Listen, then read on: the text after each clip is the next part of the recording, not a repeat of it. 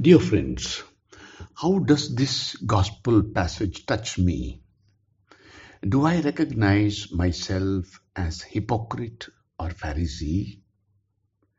Do I experience a tension between this passage and the call to be salt, to be light, to bear witness to my faith?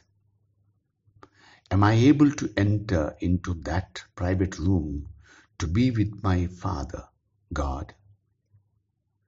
Does this presume that I am able to accept that I am gratefully loved and cherished?